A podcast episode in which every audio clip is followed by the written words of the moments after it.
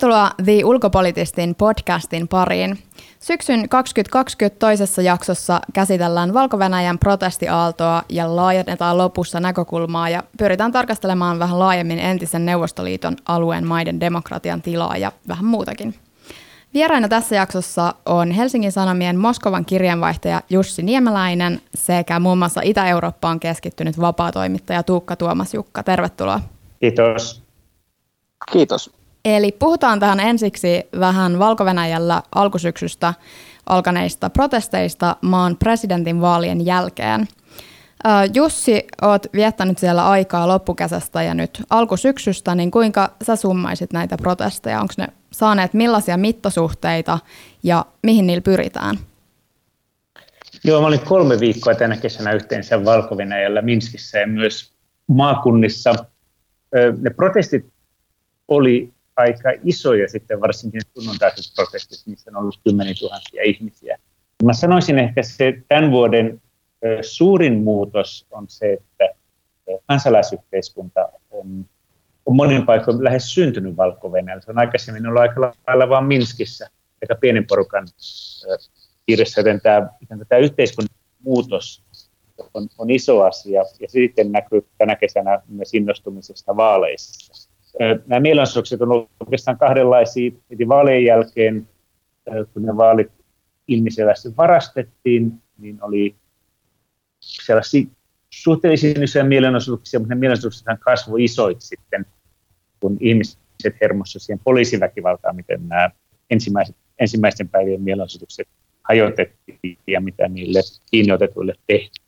Eli se, se mielenosoitusliikehdintäkin on niin kuin elänyt tässä kesän Mistä näissä protesteissa onkin ollut kyse, niin valtaa on pitänyt Aljaksandr Lukasenka valko jo 26 vuotta siitä lähtien, kun tämä itsenäistyneen maan presidenttiinstituutio perustettiin vuonna 1994. Ja tämän Lukashenkan katsotaan olevan aika itsevaltainenkin presidentti. Millaisia vaiheita tämä kausi on pitänyt sisällään, esimerkiksi jos tarkastellaan valtion taloustilannetta ja poliittista ilmapiiriä, vähän muutakin kehitystä?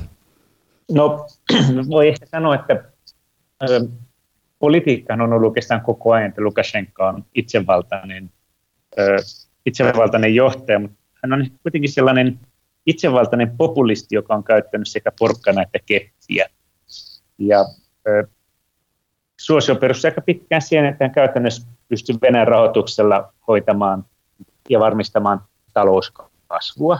Sen lisäksi tietysti siinä on tällaista neuvostonostalgiaa, kun hän tota, niin peruutti markkinauudistukset ja käytännössä palautti tällaisen keskitetyn komentotalouden. Ja sitten vielä 90-luvulla se kuri oli ehkä kova, että silloinhan näitä opposition ihmisiä esimerkiksi katos. Eli, eli todennäköisesti he tapa, tapettiin. Ja 2000-lukukin meni vielä Lukaseen kannalta tosi hyvin. Talouskasvo ja kannatus oli siinä mielessä ihmiset valtaisa kannatti. Mutta sitten alkoi niin viime vuosikymmenellä talouskasvu alkoi hiipua ja sitten yhteiskunta alkoi myös muuttua sille, että railo niin kuin tällaisen muutosta haluavien tota, niin, ihmisten määrä lisääntyi pikkuhiljaa ja Lukasenka sitten niin kuin ei halunnut minkäänlaista muutosta, niin tässä alkoi kasvaa tällainen railu. Mutta hän on tasapainotellut tässä koko ajan sille, kuinka paljon sallitaan mitäkin. Että se poliittinen, poliittinen muutokset on ollut lähinnä sellaista, että annet, miten, miten niin kuin aina välillä annetaan paineen purkautua. Mutta hän on koko ajan keskittänyt, tota, niin, pitänyt vallan tiukasti näpeissään ja hän on myös estänyt, miten valko eroaa monista muista entisen Neuvostoliiton maista. Että hän on oikeastaan estänyt kaikkiin muiden kilpailevien valtaryhmittymien synnyn se, mitä voisin ehkä tuohon Jussin sanomaan lisätä, on se, että Lukashenkahan on jo alusta alkaen niin kuin tuonut itselleen lisää valtaa, pienentänyt valtakauttaan, ottanut vanhoja neuvostosymboleita käyttöön, että sillä tavalla muuttanut niitä premissejä tavallaan niin kuin itsevaltaisempaan suuntaan kenties ja lähemmäs sitä vanhaa neuvostotilannetta. No jos puhutaan vielä näistä protesteista ja sanoit, että tämä on niin uudenlaista kansalaisyhteiskunnan aktiivisuutta, niin mihin nämä protestoijat pyrkii? Onko se vain ravisuttaa tämän Lukashenkan valtaa vai onko jotain spesifimpiä tavoitteita? Niin, mä sanoisin, että se kansalaisyhteiskunnan nousu on ehkä niin kuin isompi asia kuin nämä protestit, koska ne kaikki ihmiset ei ole ollut protestoimassa. Joten se on sellainen muutos, mitä on vaikea, varmaan vaikea saada takaisin pulloon enää tätä, tätä kansalaisyhteiskunnan kasvua ja voimistumista. Kyllähän näissä mielenosoituksissa niin on myös muuttunut aluksi oli niin kuin ärtymystä. Osin se oli myös sellaisia ihmisiä, jotka niin kuin eka kertaa havahtu siihen, millaisessa maassa ne elää. Kyllähän se sitten aika nopeasti muuttui siihen, missä vaaditaan Lukasenkan lähtöä. Ja tota, niin, jossain on sitten osin on vaadittu myös niin näitä vastuullisia, vastuullisia tota, niin vastuuseen tästä poliisin väkivallasta, joka, joka muistutti oikeastaan kidutusta niissä kiinni otettujen kohtelussa. Todellakin tämän koordinaationeuvoston, opposition koordinaationeuvoston merkittäviä hahmoja, suurin osa niistä jopa on pidätetty ja osa on lähtenyt maan pakoon. Millaisia mahdollisuuksia sillä oppositiolla vielä sitten on ja onko? Joo, toi on vaikea sanoa, että on ehkä sille, että, että eikä kukaan odottanut, että, että Lukashenka niin kuin ikään kuin vaan lähtisi siitä sitten tunnustaisi tappion vaaleissa. Joten kyllä, kyllä minusta tuntuu, että se oppositiokin varautui alun perinkin niin kuin maratoniin. Ja tässä, tota, tässä voi mennä niin kuin jo, jonkin aikaa, ja ne on myös niin kuin hahmottanut sen asian niin. Tässä, tässä opposition koodi, neuvosto on aika iso, tämä, on, tämä johtokunta on tämä, jota nyt on, jota nyt on joutunut niin kuin vaikeuksiin, jota on, jonka jäseniä on muilutettu tai pakotettu ulkomaille tai sitten vangittu valko niin tänä vuonna ehkä nähtiin sellainen niin valko opposition vaihtuminen. valko sellainen vanha oppositio, jota on ollut, joka on ollut vuosia, se on ollut se on ollut marginaalissa pitkälti sen takia, että valko vallanpitäjät on, on vainonnut sitä ja ö, ajanut sen sinne marginaaliin. Mutta se oli myös aika hajanainen ja riitanenkin, ja se oikeastaan tänä vuonna sitten se, al, siltä alkoi voimat loppua.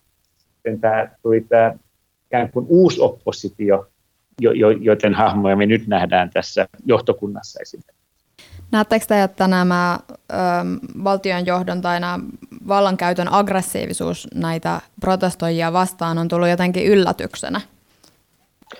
No kyllä ja ei. Tota, mä olen ollut ekaa kertaa raportoimassa valko mielenosoituksessa 2010 presidentinvaalien jälkeen. Kyllä se aika, aika niin kuin brutaalia oli, oli silloin, silloinkin. Ö, ja ehkä sen kaikki niin kuin varautui siihen että se tulee olemaan sellaista. Mutta kyllähän se oli se väkivalta tänä vuonna, silloin vaali-iltana, sunnuntaina, sitten maanantaina ja tiistaina vielä, olihan se jotenkin poikkeuksellisen kovaotteista.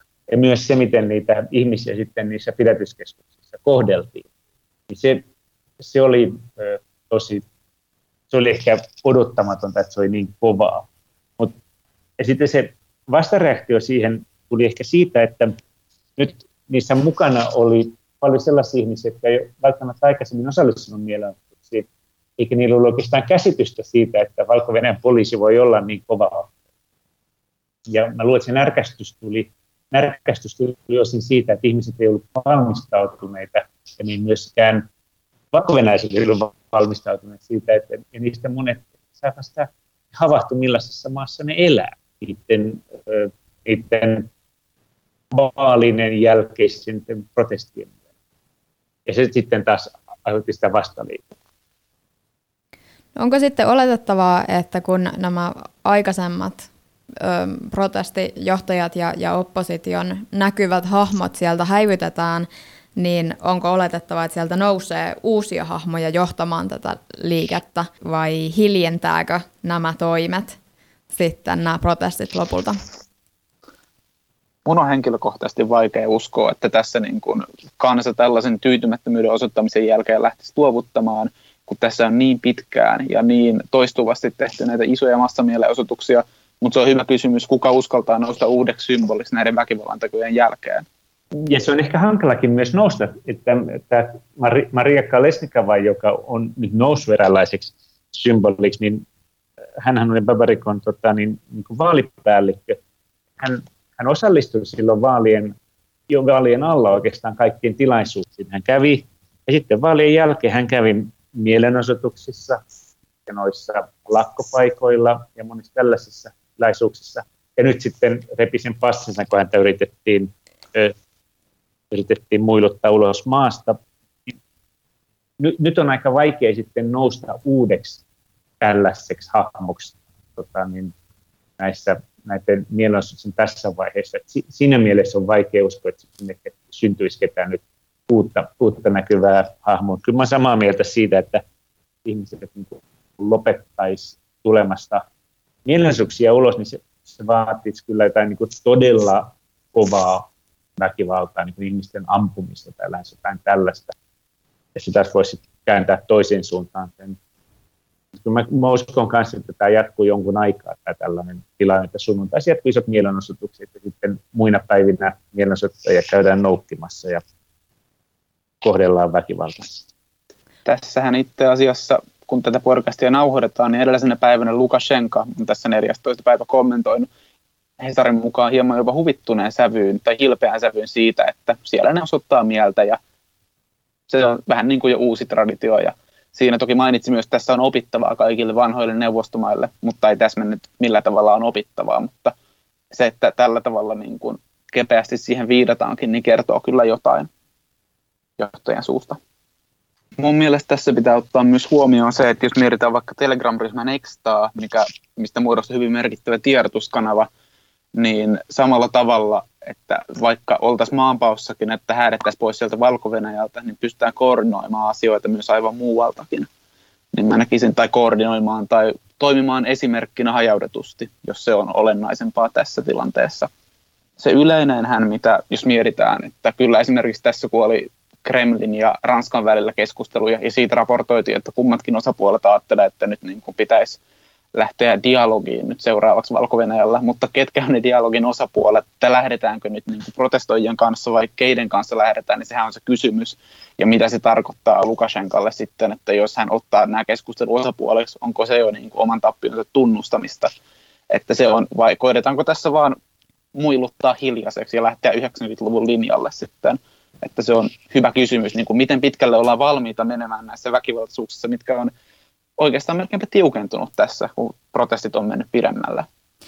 Jos tässä on se, se kahtia asettelu, että siellä on oppositio vastaan sitten Lukashenkan 26 vuotta pyörinyt valtionjohto, niin minkälaiset muut pelaajat voi vielä niin kuin vaikuttaa tähän, että kumpi tai pääseekö jompikumpi niskan päälle hiljentämään toisen?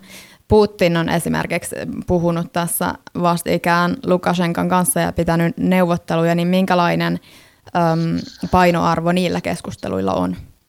Kyllähän Venäjä on tässä hyvin ratkaisevassa roolissa, miten, mitä valko tapahtuu. Ja nyt näyttää siltä, että ainakin niin kuin tietyn ajan niin Venäjä on päättänyt tukea Lukashenkaa. On vaikea sanoa, että kuinka paljon se riippuu Lukashenkasta itsestään vai kuinka paljon se riippuu siitä, että Venäjä ei halua niin kuin vallan vaihtuvan näin tai kuinka paljon se on siitä, että olen selvästi heikentynyt. Lukashenka on oikeastaan Venäjälle paras vaihtoehto siellä.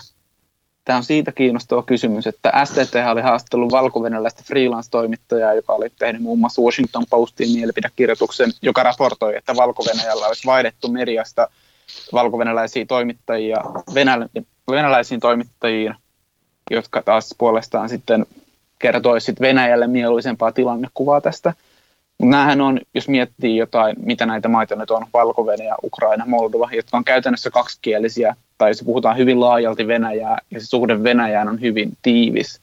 Ja vaikka tämä nyt ei olekaan Ukraina-henkinen niin kuin itään vai länteen tyyppinen sunnan jako nytten, niin kyllä se Venäjällä on todella merkittävä rooli joka tapauksessa.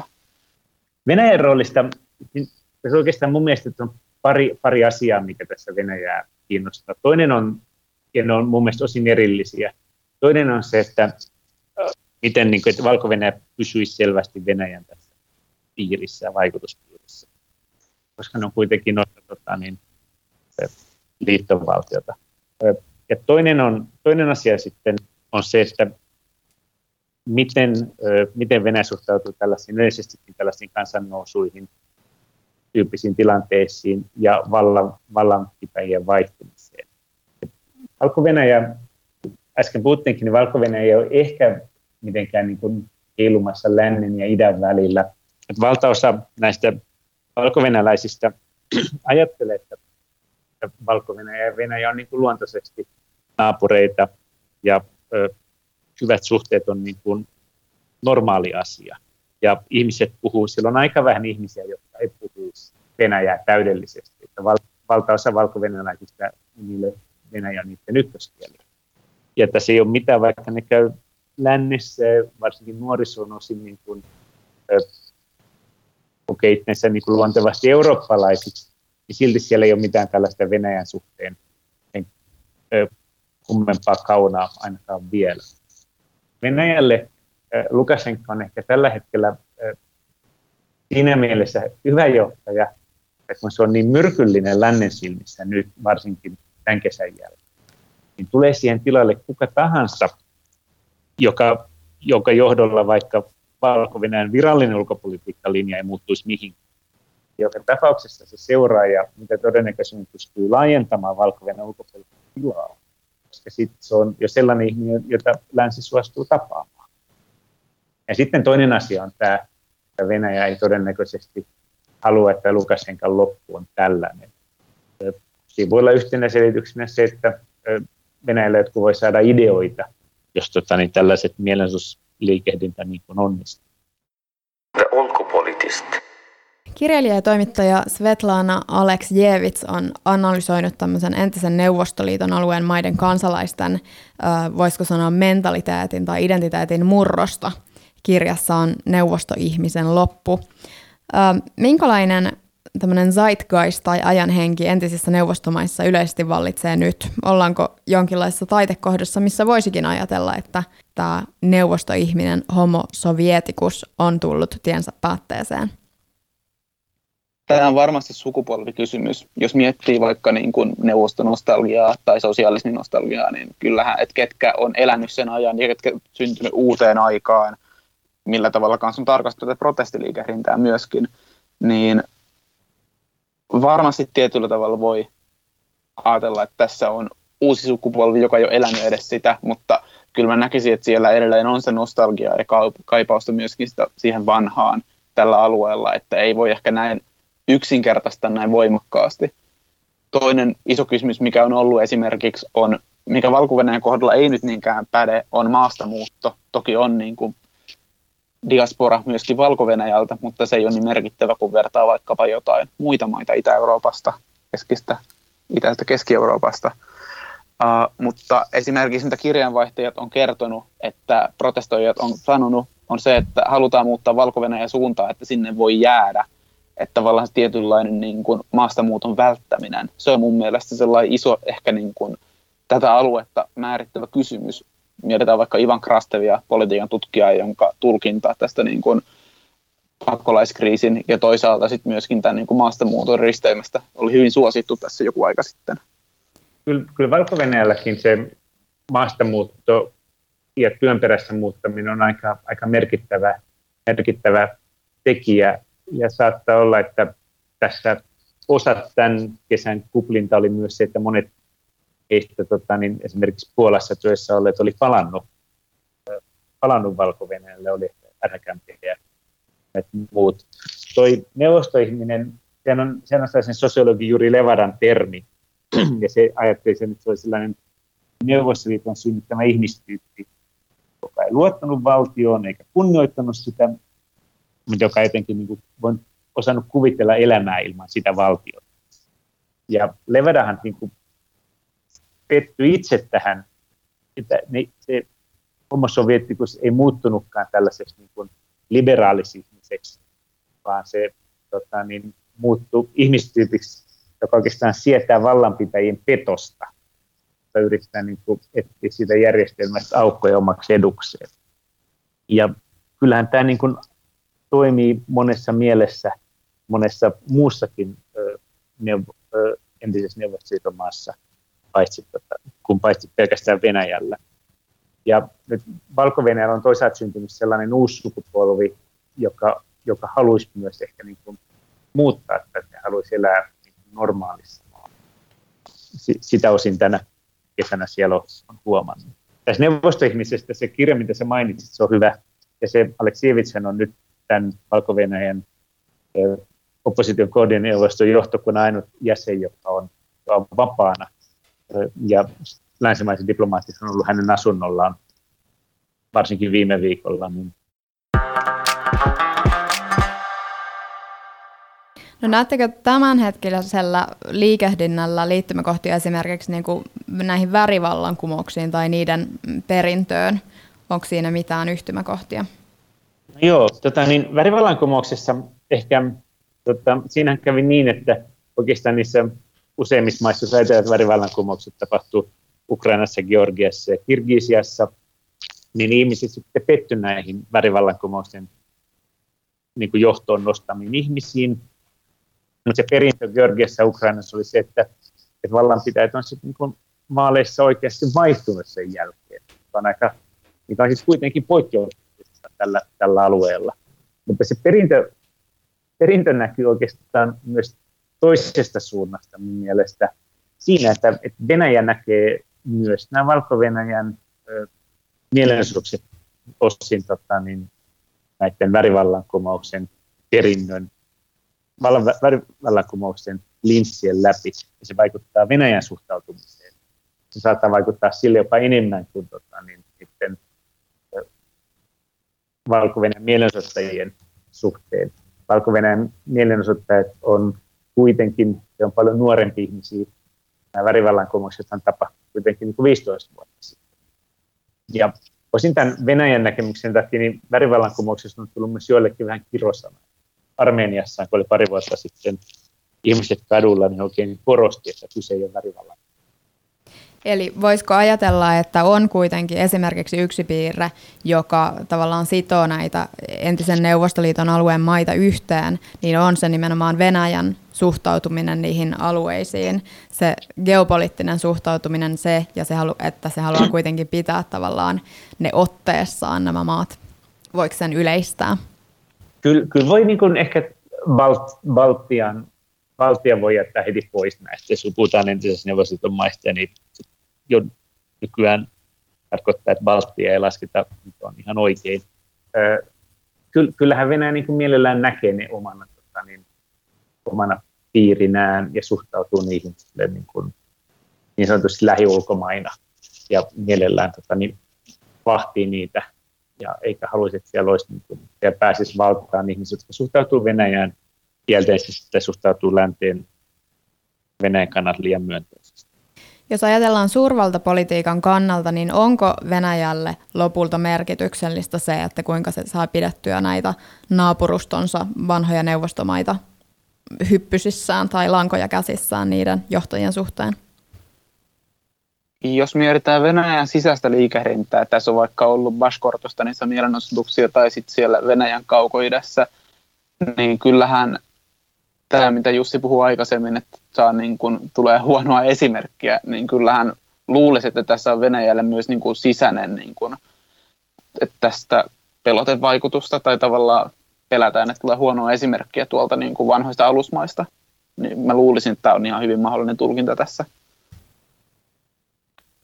Joo, ja sen lisäksi on ehkä sille, että Venäjä ajattelee kuitenkin, että tulevaisuudessa maailmassa niin kuin blokeilla on merkitystä. Niin se, silloin on luonteva pitää tällaista tietynlaista blokkia tässä niin kuin ympärillään. Ja on siinä varmaan niin kuin historiallinen ajatuskin, että kun ne maat on ollut niin kuin Moskovan alaisuudessa aikaisemmin, että, niitä ei saisi päästä nyt kauhean kauas pois. Minkälaisia, onko Venäjällä sitten muita tapoja pitää tätä, näitä naapurustonsa maita niin kuin yhdessä blokissa muuta kuin poliittisesti? vastahan oli esillä, että eikö se ollut puolitoista miljardia dollaria, mitä sanottiin, että valko mutta katsotaan valko velkoja Venäjälle, niin sehän siitä summasta on kuitenkin pienempi. Että kyllähän se taloudellinen tuki on yksi merkittävä tietenkin. Joo, mutta myös talous, talous tota, niin muutenkin paitsi ö, tukena, niin ö, valko esimerkiksi Venäjä on niin kuin tärkein vientimarkkina. Ja myös ö, Venäjän niin kuin, ö, antama halvampi energia. Mutta kyllähän kyllä se on kaikissa muissakin maissa. Georgia, Georgia on hyvin riippuvainen Venäjän taloudesta nykyään ja oikeastaan melkein useimmat näistä niin entisessä neuvostoliitossa. Ja sitten kyllähän se kieli näissä kaikissa maissa niin iso osa ihmisistä puhuu tota, niin edelleen Venäjää, niin se Venäjän media on tota, hyvin vahva. Se on jopa vahva esimerkiksi jopa Latviassa seurataan Venäjän televisiota, koska Venäjän televisio on aika niin kuin, se viihde on, viihteeseen käytettävissä enemmän rahaa kuin tota, niin, noissa pienemmissä maissa. Sen avulla saadaan ihmiset katsomaan myös samalla Venäjän, Venäjän uutiset. Ja sitten tietysti Venäjän tähän talousvaikutukseen liittyy tämä siirtolaisuus.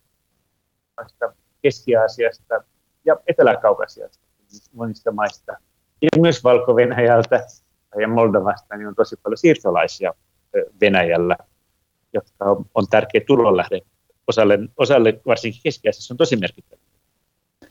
Ja se toimii, myös, se toimii myös poliittisena tota, niin varaventtiilinä. Sieltä saadaan tota, niin tällaista mielenosoitusaltista nuorta, tota, niin, nuoria miehiä Venäjälle, ettei ne näihin maihin. Silloin, silloin myös iso merkitys poliittisesti.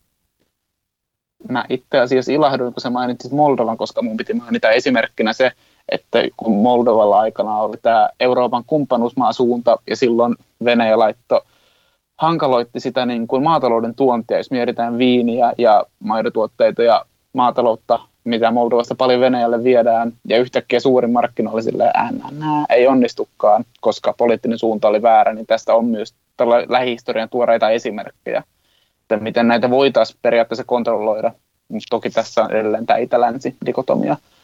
Ja toi kielen se, kun puhutaan kielestä ja kulttuurista ja se vaikutus, niin kyllähän se on hyvin suuri, jos lähdetään jo siitä, että kun pohditaan, käytetäänkö valko kielisiä vai venäjänkielisiä nimiä, ja sitten käytetään vaikka valko kielisiä nimiä henkilöistä, jotka ei itse asiassa edes niin kuin käytä valko itse missään instansseissa, niin kyllähän se jo kertoo siitä Venäjän suuresta merkityksestä alueella.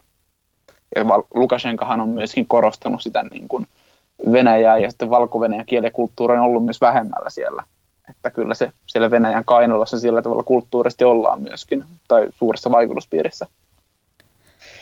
Toisaalta voi sanoa sitten tuohon oikeastaan vähän niin kuin vasta-argumenttina, että, myös, että Lukashenkan aikana valko on tullut eräällä tavalla oikeasti kansakunta. Silloin vielä, kun hän nousi valtaan, niin useimmat ihmiset ajattelivat siellä, että itsenäisyys on välivaihe. Tässä pikkuhiljaa ei, ei tietenkään vaikea sanoa, kuinka iso rooli Lukasenka siinä on pelannut, mutta että valkovenäläiset hahmottelevansa nykyään valkovenäläisiä. Ja vaikka ne toivoo, että raja Venäjän on mahdollisimman matala, se toivoo, että siinä on raja. No hidastaako nämä kulttuuriset yhdyssiteet ja, ja muu poliittinen taloudellinen riippuvuus niin näiden maiden yhteiskuntien kehitystä tai demokratiakehitystä? Mä näkisin, että kyllä siellä on myös maiden omia poliittisia kulttuureita, mitkä kuitenkin on se lähtökohtainen, mikä varmasti nämä ulkoisvaikutukset on merkittäviä. Eli vastausta hidastaa, kyllä hidastaa, mutta se, että mikä muu siellä vaikuttaa ja miten se hidastus suhteutuu niihin muihin sisäisiin tekijöihin, niin sen mä ottaisin ehkä kysymysmerkillä. Joo, mä samaa mieltä, että kyllä se, kyllä se siinä mielessä, että seurataan, niin kuin Venäjä on se, mitä niissä maissa seurataan, kyllä se on, kyllä niissä omissa maissakin on että isoja syitä siihen, mitä varten se demokratiakehitys on heikkoa. Yksi syy, niissä ma- näin, juuri missään maissa ei kauhean kehittynyttä poliittista kulttuuria. Ja valko on aika pitkä tie edessään. Se valtaosalla ihmisistä ei ole minkäänlaista kokemusta politiikasta. Siellä ei ollut mitään normaalia politiikkaa. Eli 26 vuoteen ainakaan, eikä sitäkään ennen juuri mitään. Tässä on, niin kuin, tässä on vielä monia niin kivisiä askelia edessä. Ja nyt kun usein sanotaan, että tämä on ensimmäinen suuri sosiaalinen tällainen niin kuin liikentä parinkymmenen vuoteen, niin kiinnostavaa nähdä, mitä tästä nimenomaan seuraa tässä mielessä.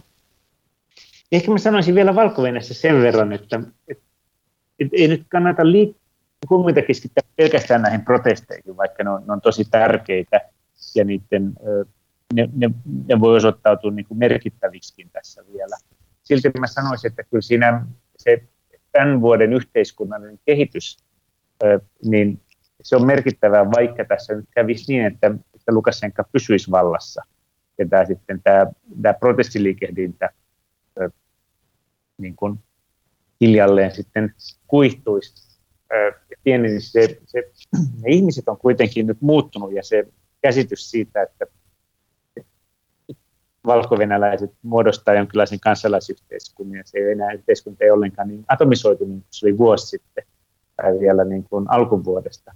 Niin se on silloin ehkä mun mielestä niin kuin tosi kauaskantoisia seurauksia ja se muutos, niin kuin, se muutos jatkuu siellä alla. Käy tässä niin kuin näiden protestiliikehdillä tällä kertaa miten tahansa.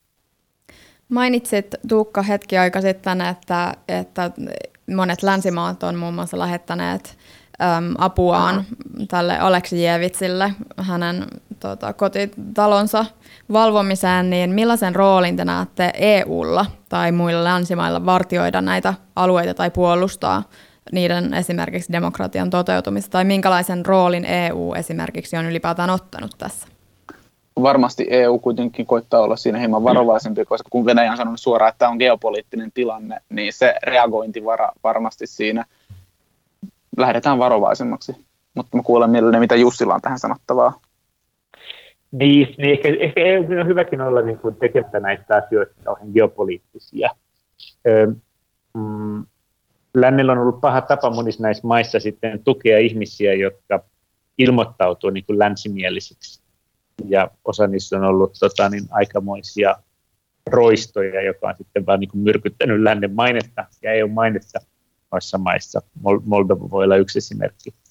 Ja ei ne, niin kuin, ne ihmiset ei välttämättä näissä maissa ajattele se, että pitäisi aina valita jotenkin niin Venäjä ja lännen väliltä. Ihmiset, jotka on siellä kaduilla niin, niin kuin mä olen sanonut, se on aika monenlaista porukkaa ja niin voi olla hyvin erilaisia poliittisia näkemyksiä. Että nyt ne on vain sitä mieltä, että pitäisi päästä Lukashenkasta eroon ja saada poliittiset vangit vapaaksi ja järjestää uudet rehelliset vaalit. Että ne on ne, ne vaatimukset, mitkä niitä niin yhdistää tätä joukkoa. Niin että, että ei, ei, ne välttämättä ole siellä, että ei voi sanoa, että ne on haluamassa jotain liberaalia länsimaista demokratiaa vielä. Että et ei, et pitää olla varovainen, ettei niin kuin heti päättele, niin että se on aina länsi Venäjän valinta käynnissä näillä. Eli että osattaisiin tarkastella näitä maita tavallaan myös niin kuin itsenäisinä toimijoina sen sijaan, että aina suhteudutaan se, että mitä heidän toiminta liittyy meihin. Paljon kiitoksia haastattelusta ja tästä polveilevastakin keskustelusta Jussi Niemeläinen ja Tuukka Tuomas Jukka. Kiitoksia. Kiitos.